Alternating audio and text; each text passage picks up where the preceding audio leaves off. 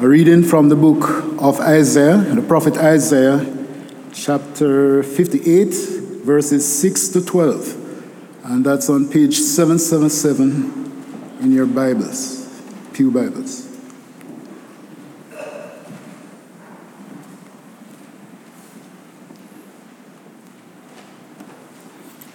Is not this the kind of fasting I have chosen? To loose the chains of injustice and untie the cords of the yoke, to set the oppressed free and to break every yoke? Is it not to share your food with the hungry and to provide the poor wanderer with shelter? When you see the naked, to clothe him and not to turn away from your own flesh and blood? Then your light will break forth like the dawn, and your healing will quickly appear. Then your righteousness will go before you, and the glory of the Lord will be your rear guard. Then you will call, and the Lord will answer. You will cry for help, and he will say, Here am I. If you do away with the yoke of oppression, with the pointing finger and malicious talk, and if you spend yourselves on behalf of the hungry and satisfy the needs of the oppressed, then your light will rise in the darkness, and your night will become like the noonday. The Lord will guide you always. He will satisfy your needs in a sun scorched land. and will strengthen your frame. You will be like a well watered garden, like a spring whose waters never fail. Your people will rebuild their ancient ruins and will raise up the age old foundations. You will be called repairer of broken walls, restorer of streets and dwellings. And we'll also read from Colossians chapter 3, verses 16 to 17. And that's on page 1235.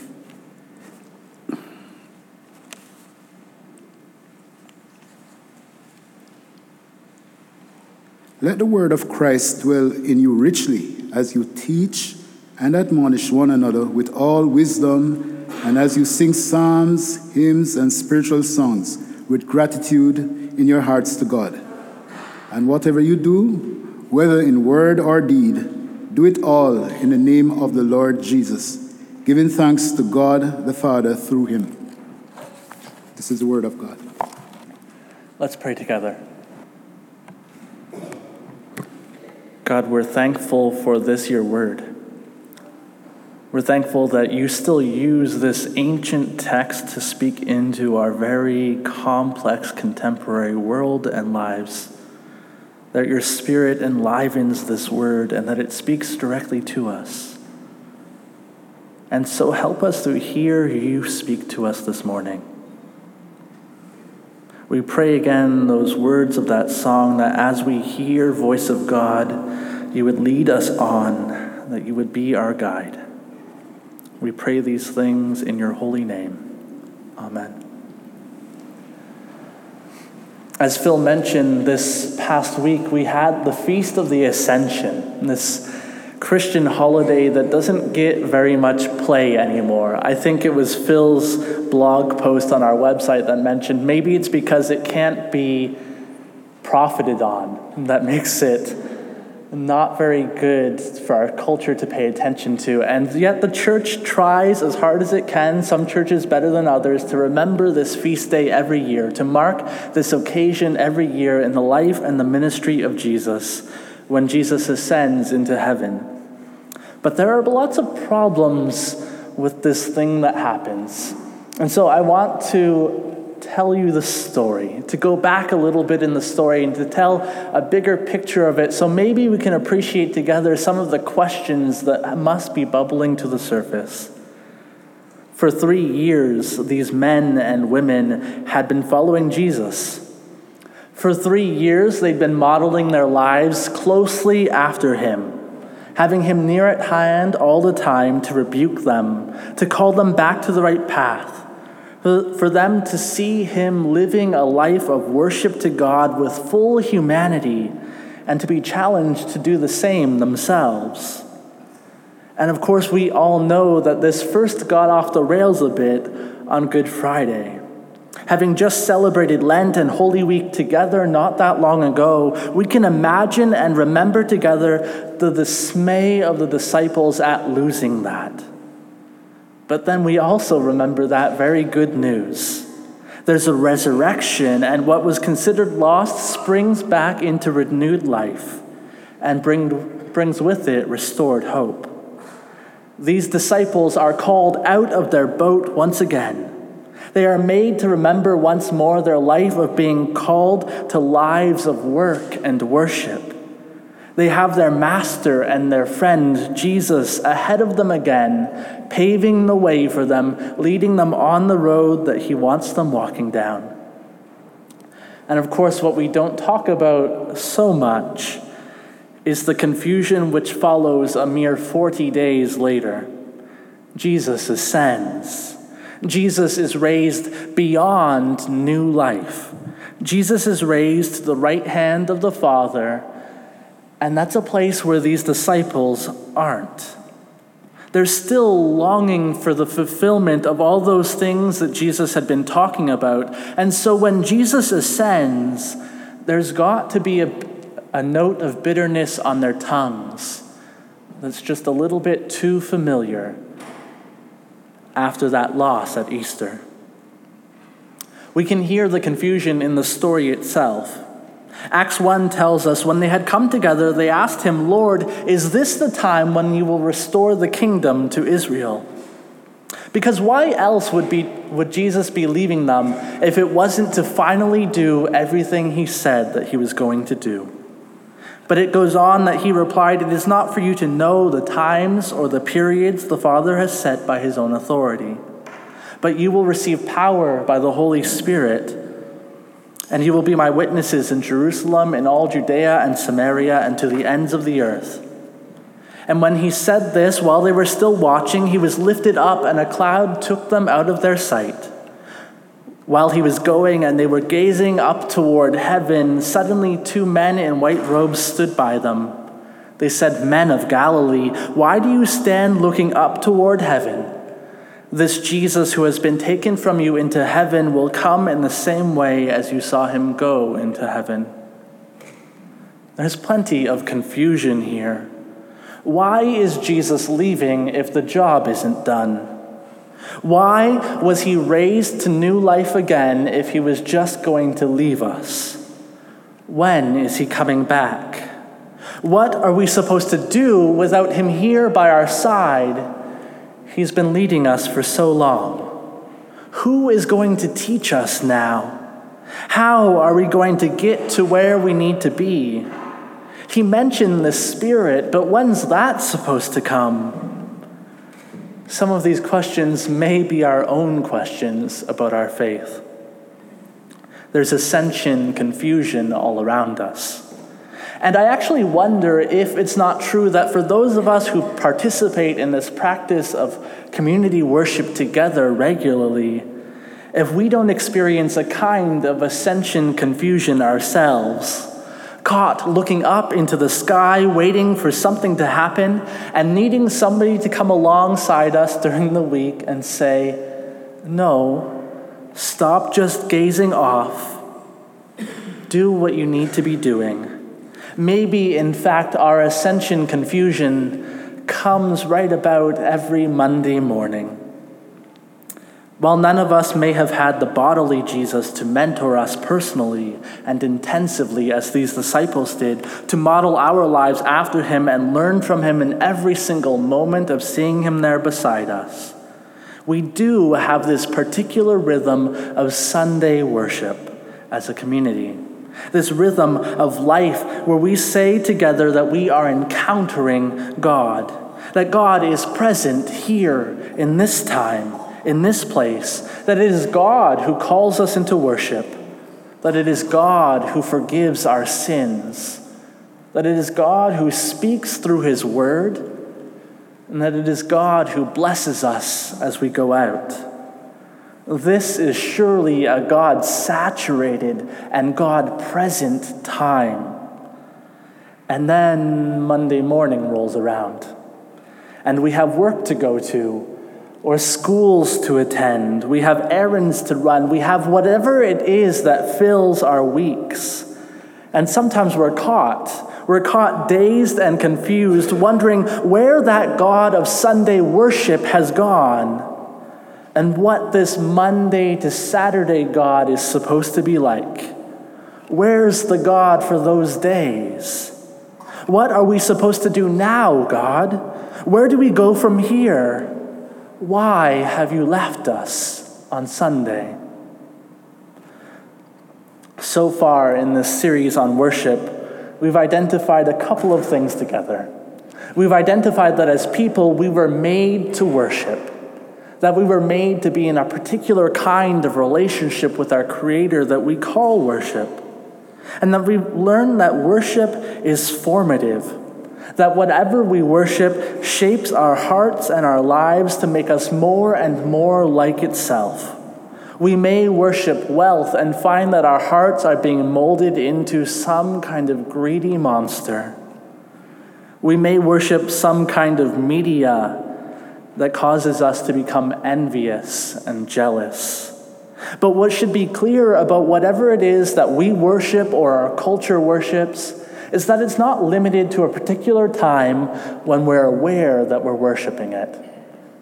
Our worship here is not limited to Sunday morning when we make the intention of coming to church. If we worship the media, I'm sure you know this actually, your favorite program on TV, is it just limited to that half hour slot it has on the CBC? Or do you find yourself thinking about it through the week? Do you find yourself connecting things in your lives to the story of the characters? Do you find it shaping the way that you see the world? The things we worship are not just a small part of our week, they shape our lives. And so it is the same way with our worship of God. We have this time together on Sunday, which is so important for shaping our hearts to become more like Jesus' heart. But if we find that we're engaging in worship seriously, if God is really impacting our lives, our worship spills out from this time together into all of our weeks. Jesus goes with us beyond this time together as a community, and we should find ourselves experiencing and meeting and seeing Jesus in all kinds of places with all kinds of people. Because if we're worshiping Jesus, he occupies our thoughts and he shapes how we live and see the world. Our worship is a Monday to Saturday affair, too. Colossians begins to point this reality out to us by saying, Let the word of Christ dwell among you richly as you teach and admonish one another with all wisdom through psalms, hymns, and songs from the Spirit, singing to God with gratitude in your hearts. That's our worship together. That's Sunday in this building, and that's home church communities throughout the week all across this city. That's what we normally identify as our worship. And it teaches us how to love each other, how to read the Bible, how to listen for God's voice, how to be thankful and joyful, and even how to lament what needs righting still. But Colossians continues, doesn't it? It continues by saying, And whatever you do, whether in word or deed, do it all in the name of the Lord Jesus, giving thanks to God the Father through him suddenly our worship just got a whole lot bigger. Whatever you do, whether you're saying it or you're putting your body into it, whatever it is that you're doing, you should be doing it in the name of Jesus. That's the goal. The goal is that every word we say, every word I say, I should be able to say, Jesus is saying this. Every action I put my hands to and my body to, every action we participate in in our work and in our life and community, we should be able to say, Jesus is doing this. But just a few verses down in Colossians, verse 23 says, Whatever you do, work at it with your whole being for the Lord and not for people. So, not only should we be able to say that Jesus is doing this, but also somehow I'm doing this for Jesus. We are representing Jesus to the world and participating in his life of worship in our everyday lives too. This is where we get the notion in our Reformed tradition that our work is our worship. That every day when you go into the office, or you volunteer at a not for profit, or you study for a class, that these things are your worship because you're doing them for God and in the name of Jesus. That's the same thing that we say our worship together, isn't it? Our worship together is for God and it's in the name of Jesus. And so when the author to the Colossians tells us that everything we do should be in the name of Jesus and for God, the connection's made. Our lives are our worship. Every time I write a paper, I should be far less concerned than I am about what the professor will think or what my grade will be at the end of the day. But I should be doing my very best to be honoring God with my work that I take seriously, because God has called me to this time of study in this season of my life. And just as every patient a Christian doctor sees should be cared for with such compassion and tenderness and seriousness in the work, not just for that doctor's reputation or the well being of the patient, though those are very good reasons, but also because good work well done brings glory to God and our spiritual acts of worship. Our work is our worship. In Isaiah 58, we hear God rebuking a people who had become very good at that first kind of worship the worship that we do together on Sundays and in our home churches through the week, our worship together, the religious, the obvious worship, they were great at it. They excelled. They were amazing worshipers of God. But their lives, that rest of the week worship, that was something that was just falling apart at the seams. They did not get that at all. They would fast and they, then they would abuse their workers. They would seek to oppress the poor and the needy. They would profit off the hungry and ignore the needs of the oppressed. They were great Sabbath worshippers, but they were just the worst life worshippers. And so God says, Is not this the worship I have chosen? To loose the chains of injustice and untie the cords of the yoke, to set the oppressed free and break every yoke? Is it not to share your food with the hungry and to provide the poor wanderer with shelter? When you see the naked, to clothe them and not to turn away from your own flesh and blood? God's saying, Isn't this the all of life kind of worship that I've been desiring? Isn't it obvious that your actions should be worshiping me and not just your time on Sunday morning? Isn't that what this has been about? Isn't that what we can see together in the life of Jesus? Jesus did the community worship, he did those things. We read that it was his practice to attend synagogue. We read him participate in the reading of scripture in public. We see him go to the temple. He did the public things of worship like he was supposed to do. He even sang hymns with his disciples at meals. He did those things. But we really see the deep worship of Jesus' life and his everyday actions of compassion toward those who needed him. We see his true worship in his patience with those disciples for whom he was a teacher and a friend. We can imagine even that when he plied his father's trade, there weren't too many customers who were coming back saying, This chair that Jesus made, the craftsmanship's just not very good. He understood his father's heart. He knew that everything he was doing with his life was supposed to be worship, and so I'm sure he made the best chairs he could possibly make before he entered those three years of ministry. because his life was worship.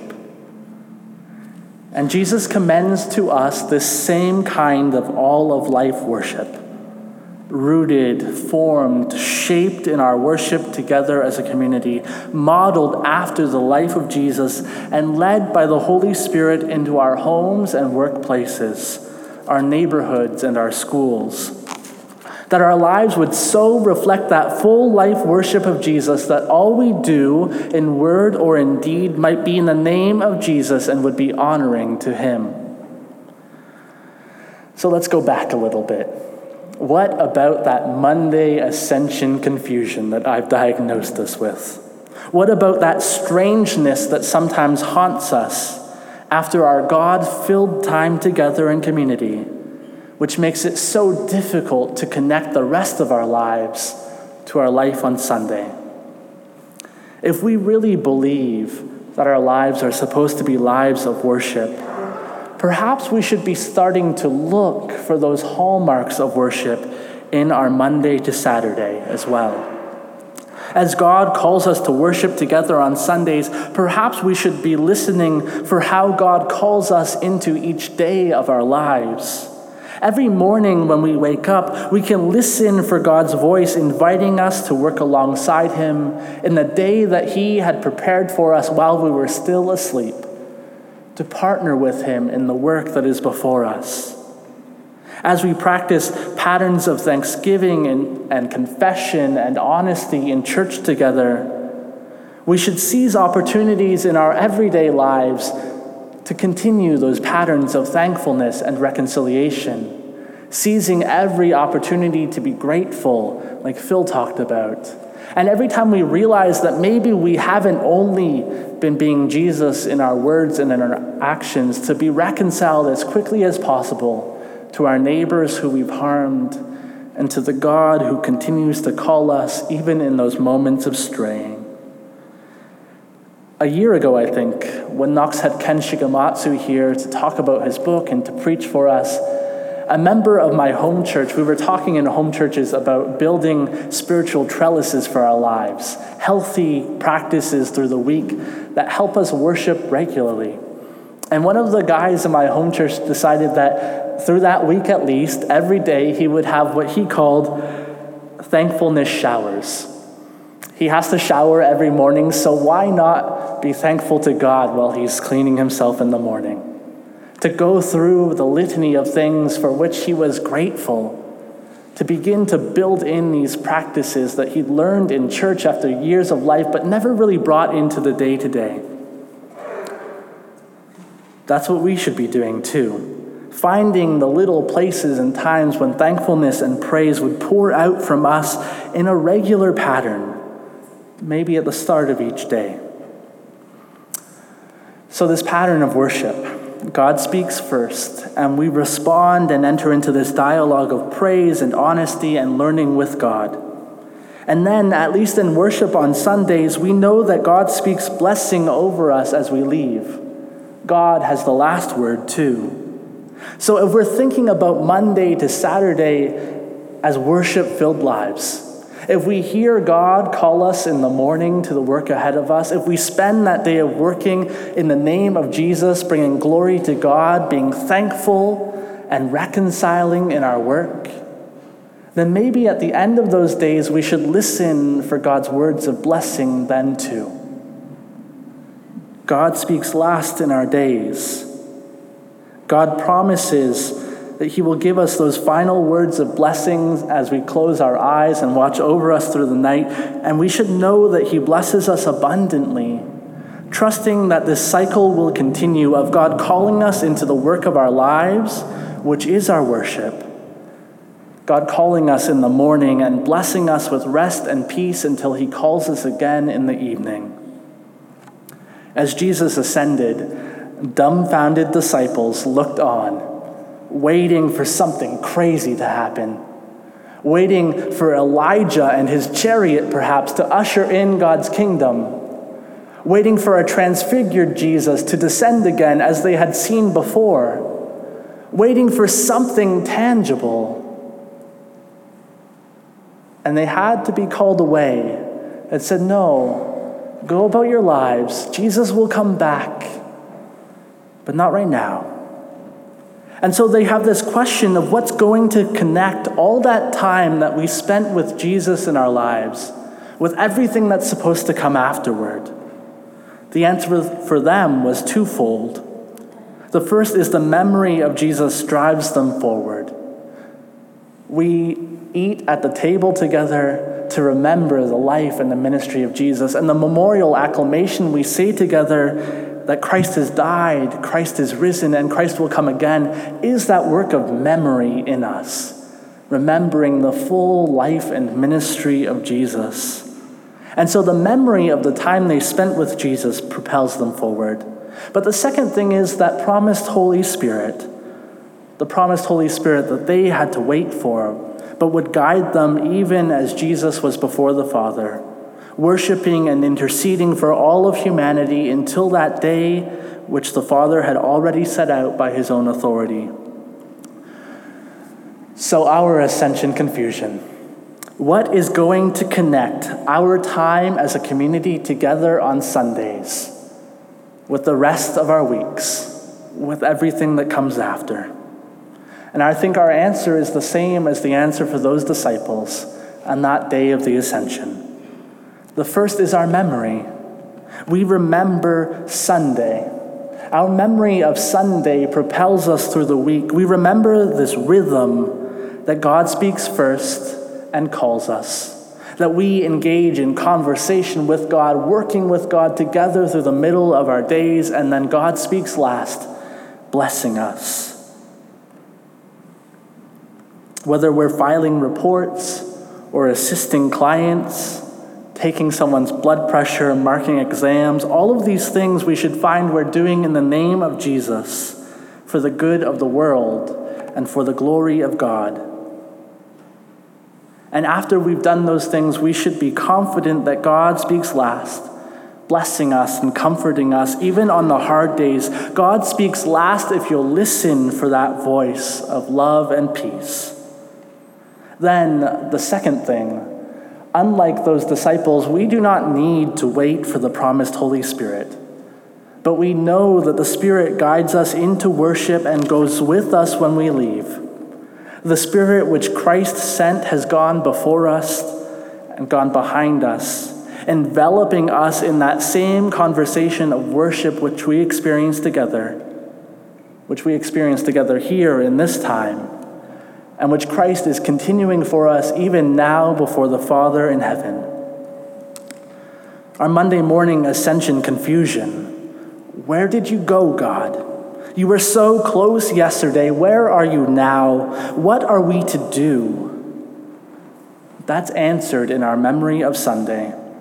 It is answered in our consistent reenacting of what Jesus leads us into every Sunday and leads us into again by the Holy Spirit every day of our lives. Worship happens here and now. I'm not saying it doesn't. This is worship. God is present here.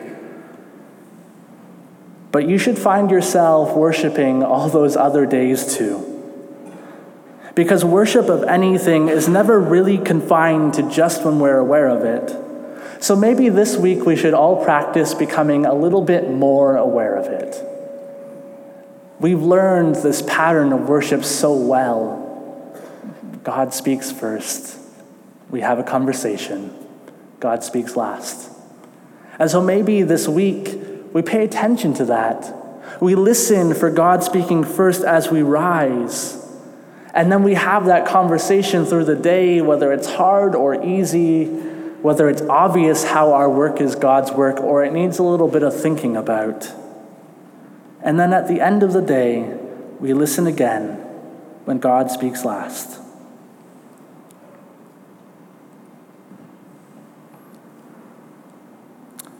So learn these practices more and more this week.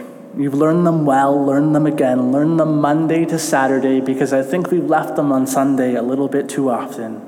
And trust that God has not left you, that God will not leave you when you leave this place that the God of Monday morning is also the God of Sunday morning, and that your life doesn't need to look that different because worship continues. and that you're going to meet the same God in your community and all those places where it seems like God maybe isn't very present, because Jesus continues to lead you into worship through his ever present Spirit. Let's pray together. God, you call us into worship. You called us into worship this morning, and if we've been paying attention, you've called us into worship every day of our lives. And we pray that you would help us to become more and more attentive to your call, more and more attentive to your invitations to work alongside you, to seek your good and your justice wherever we find ourselves. And then we pray that you would help us to remember you as we sleep, to remember that you've been with us and you bless us again. We pray that you would truly be the God of our everything. That would, there would be no place in our lives, no piece of our hearts which would be untouched by you.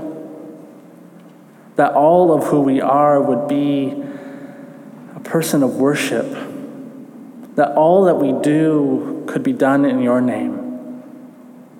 And that when people look at us, you would receive the glory we pray these things in Jesus' name, who intercedes for us even now. Amen.